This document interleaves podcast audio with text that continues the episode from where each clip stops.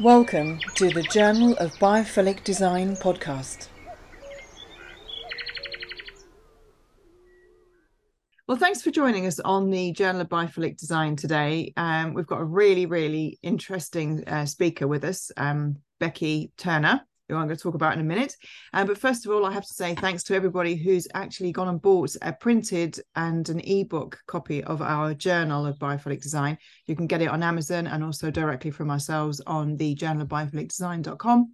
And I also have to let you know, as my business coach wouldn't speak to me again if I didn't tell you, if you like our podcast series, obviously, please subscribe to the channel. But you can also buy me a coffee at buymeacoffee.com. And I'll put a link on the spiel. So that's the ask out of the way, the bit that I'm rubbish out and I feel really uncomfortable asking. So if you would like to buy me a coffee, that would be wonderful. And thank you in advance on both accounts anyway. So anyway, back to the podcast. We're really thrilled to be joined by, as I say, Becky Turner. She's a workplace consultant at Claremont Group Interiors. She's going to be speaking at the workplace event. And if you don't know, that's taking place at the NEC in Birmingham in the UK on the 25th and 27th of April, 2023. We're going to be there too. Becky is going to be speaking about the workplace ooh. She's going to tell us about that in a minute. But if you want to book a free place to the event, I'm going to put a link as well on the spiel that goes with the podcast. So first of all, Becky, hi, how are you? All right? Very well, thank you. Yeah, thanks for having me. Excellent. Great. Well, can you tell us about yourself and what got you into workplace psychology? Yeah, I can.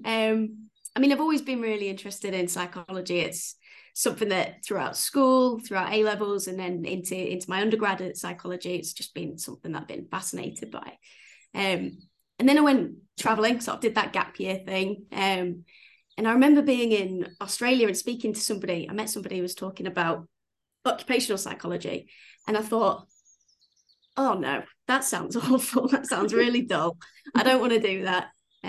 She'd sort of said, if you wanted to come out to Sydney afterwards, I can get you a job and this and that. And I thought, you know what, it sounds just boring. When you're going into doing an undergrad, you think, oh, I'll get into the forensic stuff, profiling killers, and I'll get into the clinical stuff, all of that sort of exciting, what people get really invigorated by in psychology. But yeah, go full scale. I got into sort of education sector after uni, decided that wasn't quite for me. And then I found a job at Claremont, and it was all in sort of a mix between the business development and the marketing team. And as I was getting invested in the organisation, I sort of thought, oh, there's a little bit of a gap here. I think we're designing spaces for people, but there's not a psychology element to it. So I sort of put my thoughts on paper a little bit, took that to our to my manager at the time, and said, actually, I think there's a gap. I'd like to fill it. I'd like to be the person to do it. Let me out for day release, essentially, one day a week. I'll go and complete my master's in organisational psychology. And sort of 5-6 years on, here we are. Fantastic. So that it was, quite an interesting story. I didn't think I'd end up here, to be completely honest, but it's where we spend 5 days a week at work. So, and it impacts our psyche massively, so yeah. It's really true, and that's really, it's interesting to hear you say it impacts our psychology massively. It does. And and listeners, you're going to hear more about how it impacts us and what we can do to really make it good for us. I normally start kind of trying to set the scene and saying what's wrong with the workplace, but I don't want to do that today. I know we're going to come to that, obviously, but I want to know a little bit more about what you're working on and obviously what you're going to be speaking at the workplace event. The workplace, ooh, double O-H, so I've written it down. I'm going to let you describe that to the listeners. And obviously, I know nature connection as well is important to you. I mean, how can you explain how we should feel when we enter an office? How should that workplace experience be for us? So the workplace ooh, or it could be, it's really born about this sort of walking into a space or a natural area, wherever it is, and you get that sense of awe and you kind of go like, oh, whereas if you're seeing fireworks, something like, oh, interesting. And we wanted to sort of replicate that within the workplace, because since the kind of pandemic and this sort of new normal, next normal, whatever you want to call it, way of working, we thought, okay, talking about all these desk ratios and occupancy numbers, that's not what's getting people back to the office. They're not going to think, oh, a 6 to 10 desk ratio, that's perfect. I'm going to make that commute just for that reason. You're going to go back to the office for a feeling, for a sense of connection. What's going to really make you take the cost of the commute, whether that's financial or time, what's going to drive you into the office?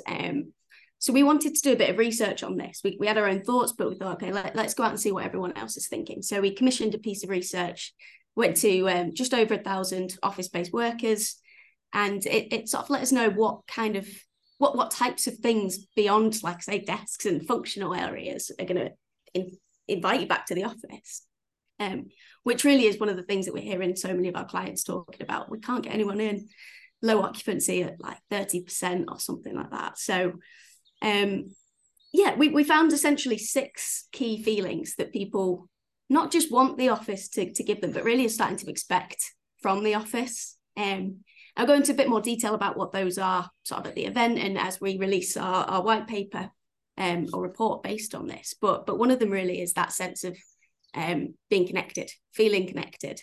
And for me, this links really nicely to biophilia in Fromm's kind of wider consideration of biophilia in that love of life.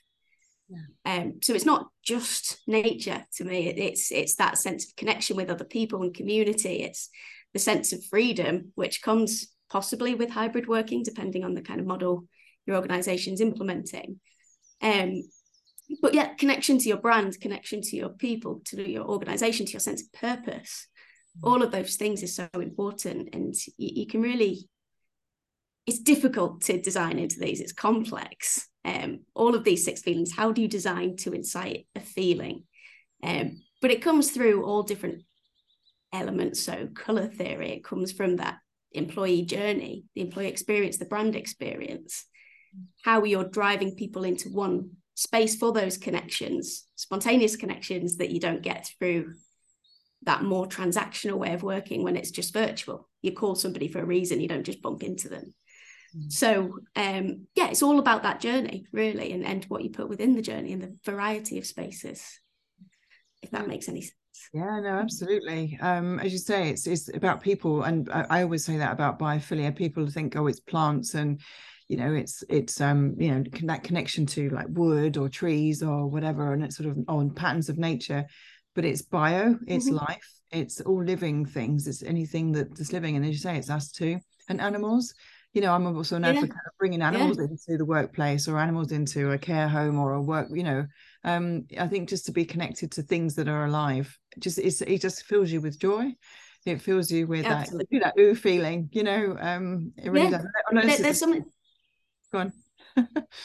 I was going to say there's something to be said about that feeling when somebody does bring in a dog to the office. And I think it's got to be done about the right way, because there are some people that might be afraid of dogs, or their culture shows that actually dogs shouldn't be domestic animals, whatever it is. But if it's done in the right way, the feeling that people get, we've got one of my colleagues, she brings in her Frenchie sometimes, and there's people rolling around the floor with the dog. And, although it takes you out of your work for maybe 5 minutes, the energy that it invigorates back into you, it's an investment of time, isn't it? And it just makes people feel so much better and connected to that one thing at that time. Yeah, and it's fun, isn't it? It kind of, it lifts you, because it's funny. It makes you, it gives you joy, doesn't it? It gives you that happiness. It gives you that sense of laughter as well, when you see it kind of like, giggling around and rolling on the floor or whatever.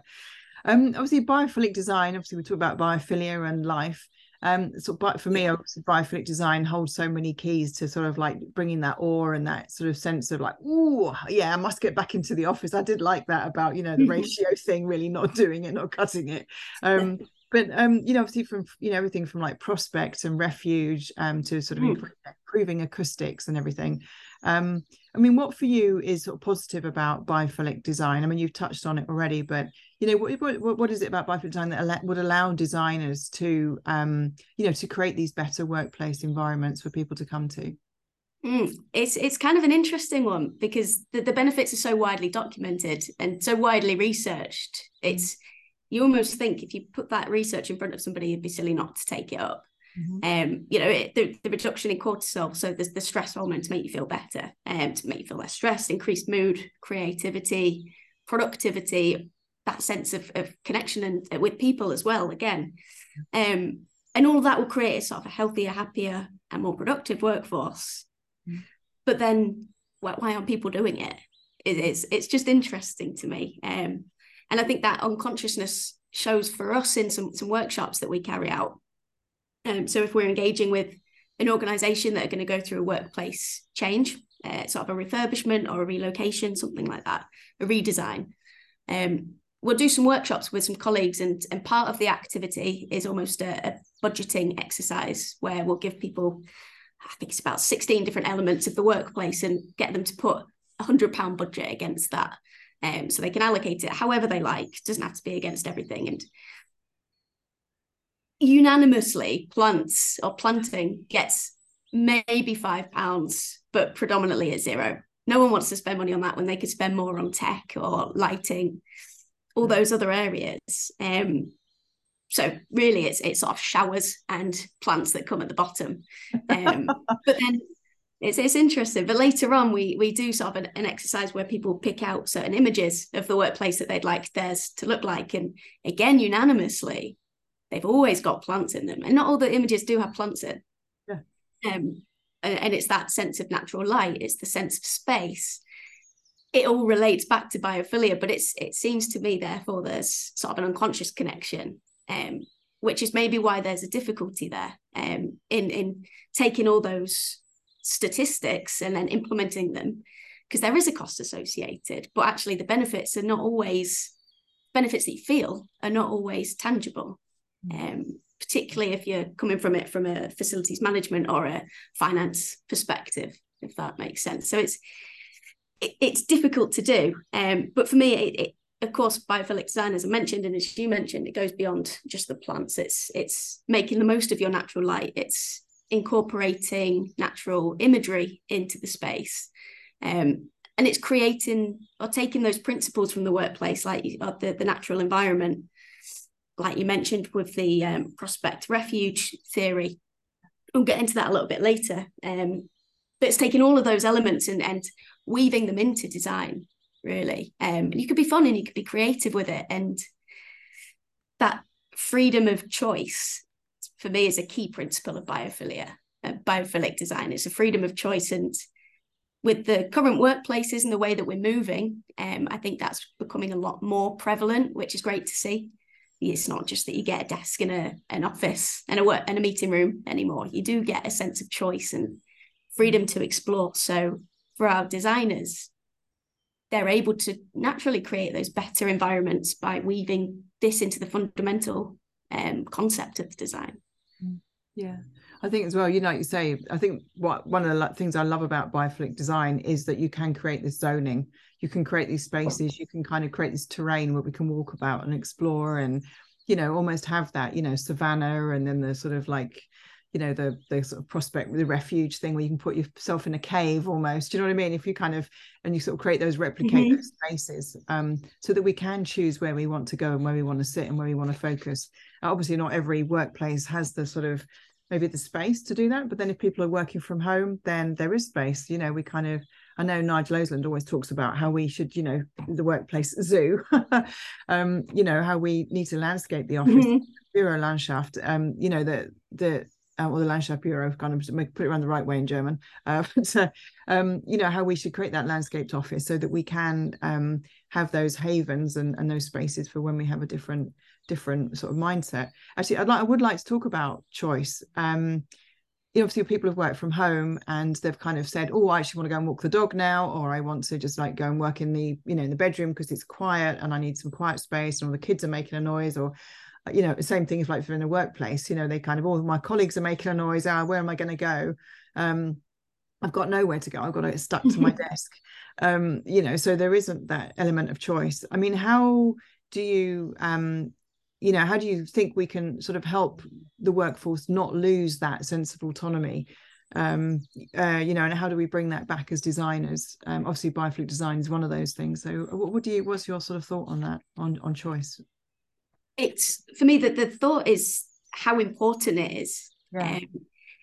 Beyond choice, it's a sense of control, I think, which comes, you know, it sits alongside having the choice, and therefore you've got a personal control, and an organisation that empowers you to take that control as well.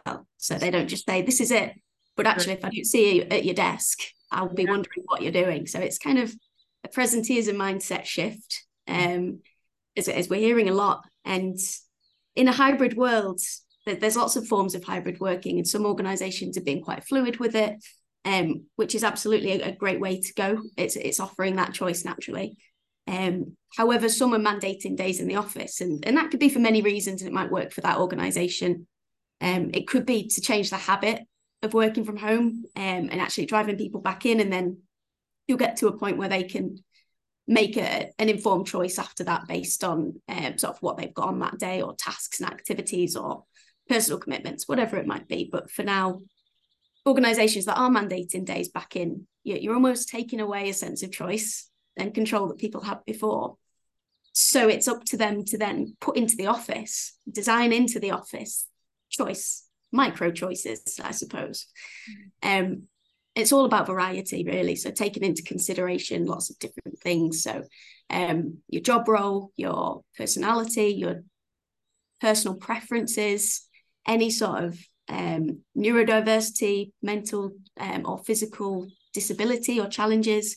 You know, all of those things are going to mean that people will use the office differently. So purely by giving variety, so you've got maybe some hyper minimal spaces, so people can go and just focus without getting distracted, because perhaps they've got ADHD and the smallest thing will distract you from what you're doing.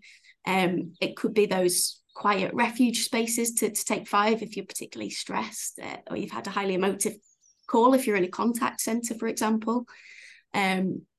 It could be a dynamic workspace that you can get up and you're, you know, whiteboarding and you're having a creative session. You might even want to take that outside if that's not pushing it too far.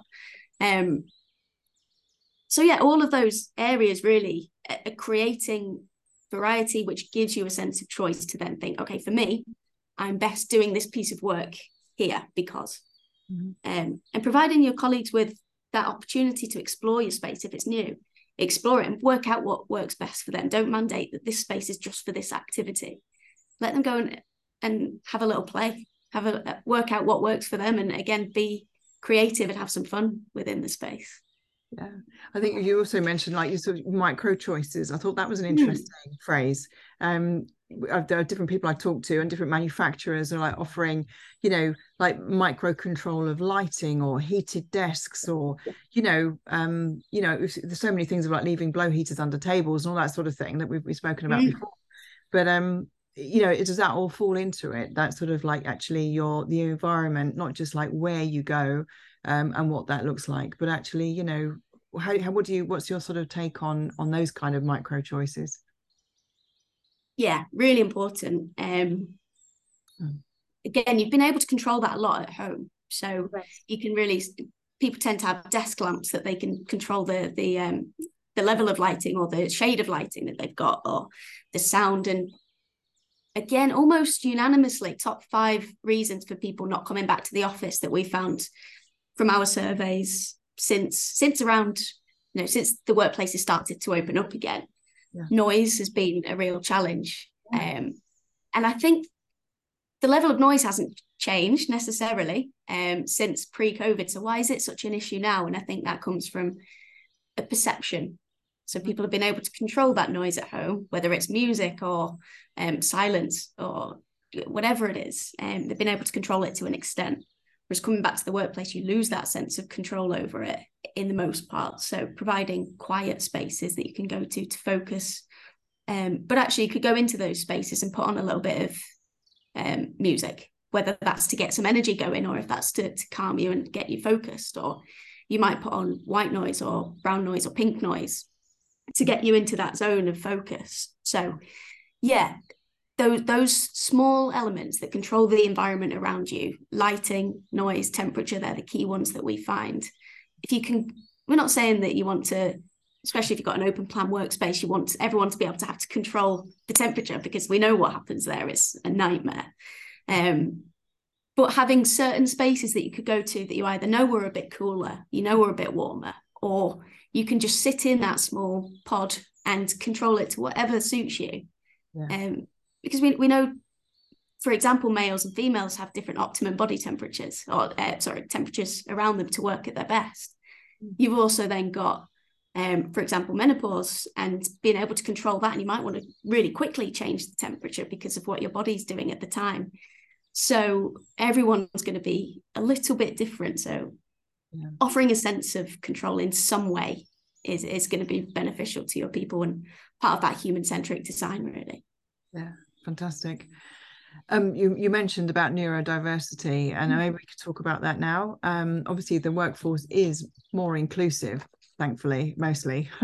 It's not perfect by any means. But what do we need to be considering? I mean, you've touched on it already, but I mean, what do we need to be considering, particularly in workplace environments, when we're considering like sort of a neurodiverse workforce, you know, and, you know, what would the impact be on everybody, actually? You know, what would, you know, if we're sort of designing for the extremes, as it were?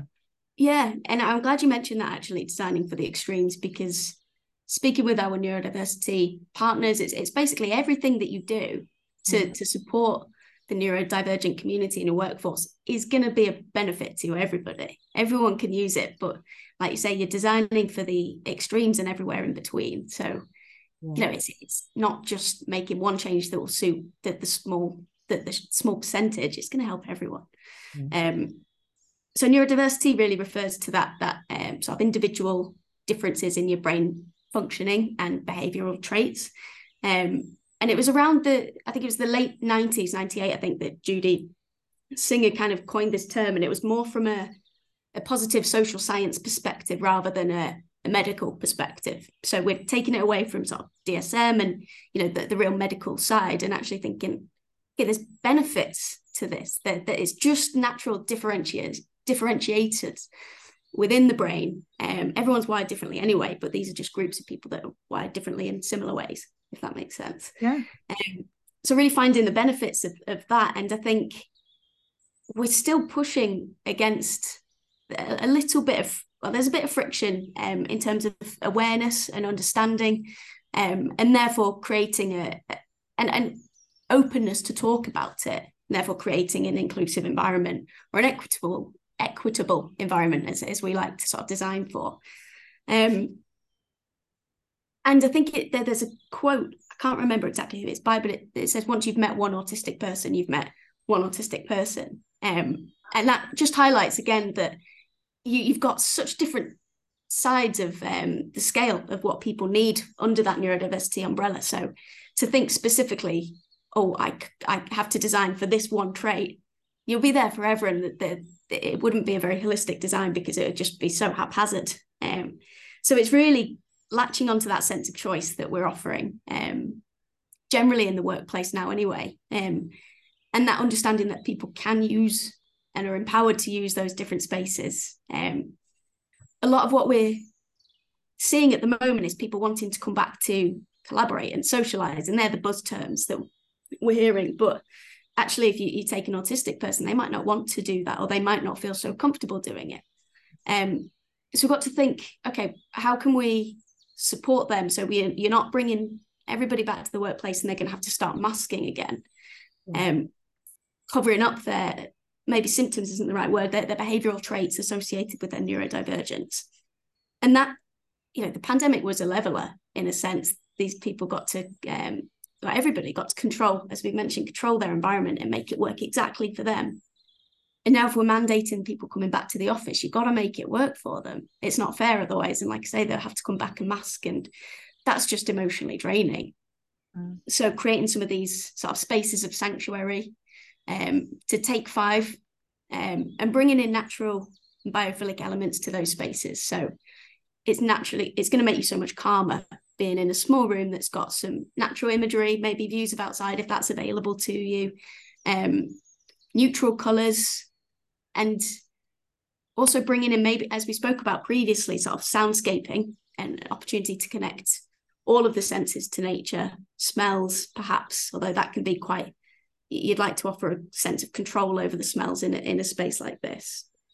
And I think one of the areas that maybe we don't touch on enough is the texture as well, the texture you find in the environment. And for a lot of neurodivergent people, they might want to stim, so play with something or touch something to ground them back to a base level where they can work again.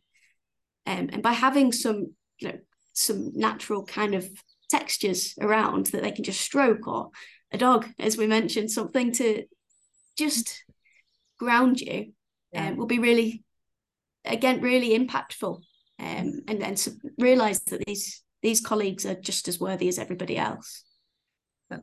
That's lovely.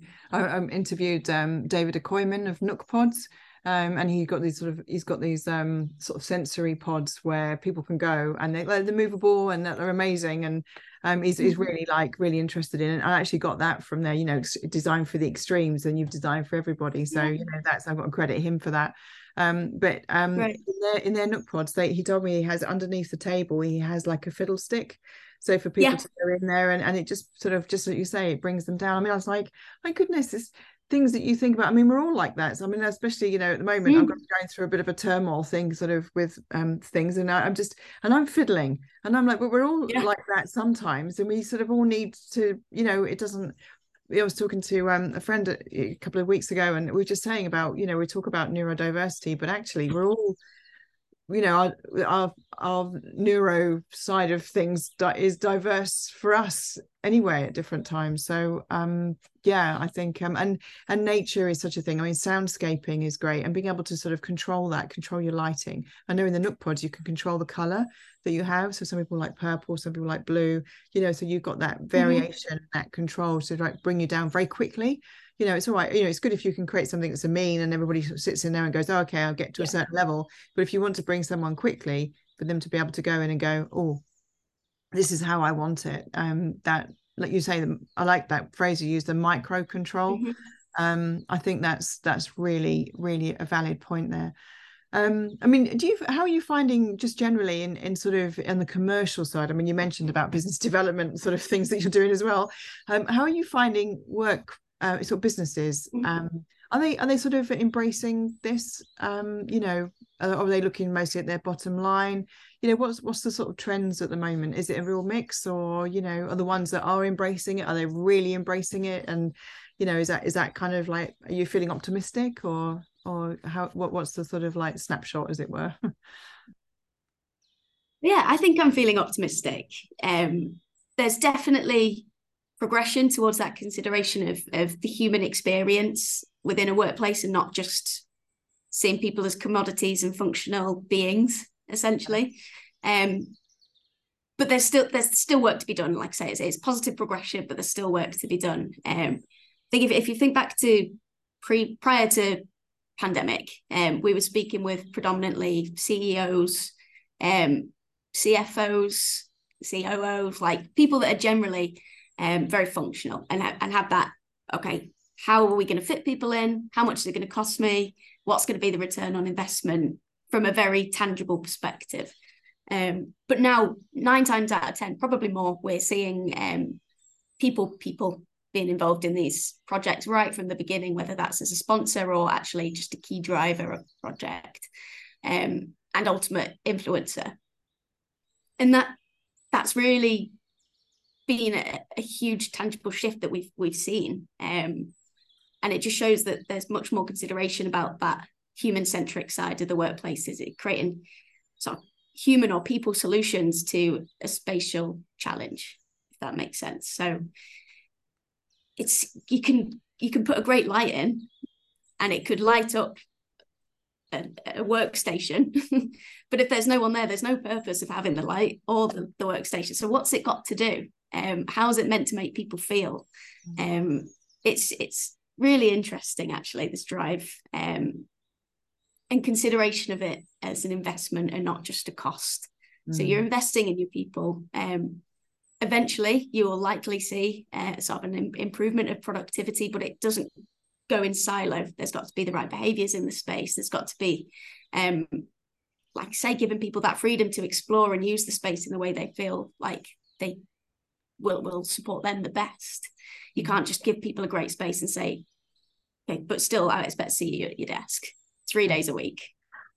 Does that make sense? So yeah, there's definite progression. And we're working on, like I say, there's so much data to show that sort of even biophilic elements within the workplace can have such a great impact on essentially bottom line performance. But really it's linking that space can impact people's well-being and their happiness and their healthiness, both mentally and physically and socially. You're connecting people, you're going to be more creative, you're going to have some great innovative conversations in a space that's been created to incite that type of behavior, and that therefore will increase your bottom line. But with such a huge upfront spend, sometimes that can be a bit like, yeah, but how many desks are we putting in? Yeah, exactly. I did mention it a lot, but the that Terrapin Bright Green did that fantastic report. I think they're going to update it, but on the economics or the economic benefits of biophilic design. And if people are listening to this podcast, I do encourage people to go to the Terrapin Bright Green website and download. They've got like a load of resources on there that's free to download, and it's just really, really good. There's some facts and figures that people can reel out to the businesses to kind of like to add to the force of putting in biophilic design. So do you think really that businesses generally are doing enough to support sort of mix of personalities and different tasks? Are you finding that like generally it's kind of okay? It's getting there. Tasks, I think, before personalities. Yes. So like we say, designing the, since I started with Claremont, who do design and build for offices, it's we've been talking about the agile workplace and activity-based working, and that really is about creating different spaces to suit different tasks. So yeah, I think we're making some really good progress there. When it comes to personalities, I'd question it maybe a little bit more. So this is, again, further diversity, essentially, within the workplace. And we use the big five personality model, or the five-factor model. So that's looking at, call it OCEAN. So it's openness to experience, conscientiousness, extroversion, agreeableness, and neuroticism. So each of those are on a scale. So you've got an opposite to those. And it's rather than putting people into types like Myers-Briggs, for example, I think that using the scales just gives you that element of uniqueness to each individual. And it's probably the better in terms of academia to use as a model. And if we take introversion and extroversion as an example, because most people are very familiar with that, typically the workplaces have been created for the extrovert. So open plan isn't a very nice place for an introvert to be necessarily. You don't have that sanctuary or that sense of security, especially if you're sort of towards the middle of the open plan space. So Susan Cain writes quite a lot about this, the experience of an introvert, in her book Quiet particularly, and it's about bringing these people who probably make up around 50% of the population, to be honest, back to the forefront as well. So you're creating spaces that work for both the introvert and the extrovert. So and like I mentioned before, there's a lot of talk about collaboration and socializing, and those being the key reasons that people should come back to the office. But as an introvert, you probably couldn't think of much worse. But ultimately, it might be what's best for your job role and the outputs that you're creating. So let's say that you bite the bullet and come in for those activities. After a couple of hours, you're likely to be completely emotionally drained, mentally drained, because that's really essentially what an introvert is. You get your energy from solace and being quiet and in your own space, whereas extroverts get their energy from socializing, being around people. So you're draining energy, you then need somewhere to go to replenish that, and for most people, when you're taking a break, you think, oh, let's go to the social space. Yeah, like that again. It's not going to help. I'm always conscious when working with our designers that we include little spaces that might be within the social area, but are just one person spaces or two person spaces where you can still feel connected, and as if you could join in if you wanted to, so you're not excluded in any sense, but actually you can just sit on your own. No one's going to question it. No one's going to say like, oh, you never get involved. It's just a nice place of sanctuary for you, and you can then recover your energy and then get back to whatever it is you need to do in the afternoon. Yeah, it's really considering all of these different personality types and creating spaces that will help them function in the best way possible, in the most productive way possible. Yeah, I was gonna say creating sanctuaries, I think, are really, really important. Yeah, really are. Yeah, somewhere you can just go and recharge and just sort of think. And if you can create it where it's still in the same space, it's still in like that sort of where everybody's hanging out, if that's the only space you've got, but you've got somewhere where you can you look like you're on your own, or you kind of like you can just sort of like tuck yourself in and sort of again prospect and refuge, isn't it? You kind of, you're looking out and things, you know. Is there anything else you'd like to add before I come to my final question?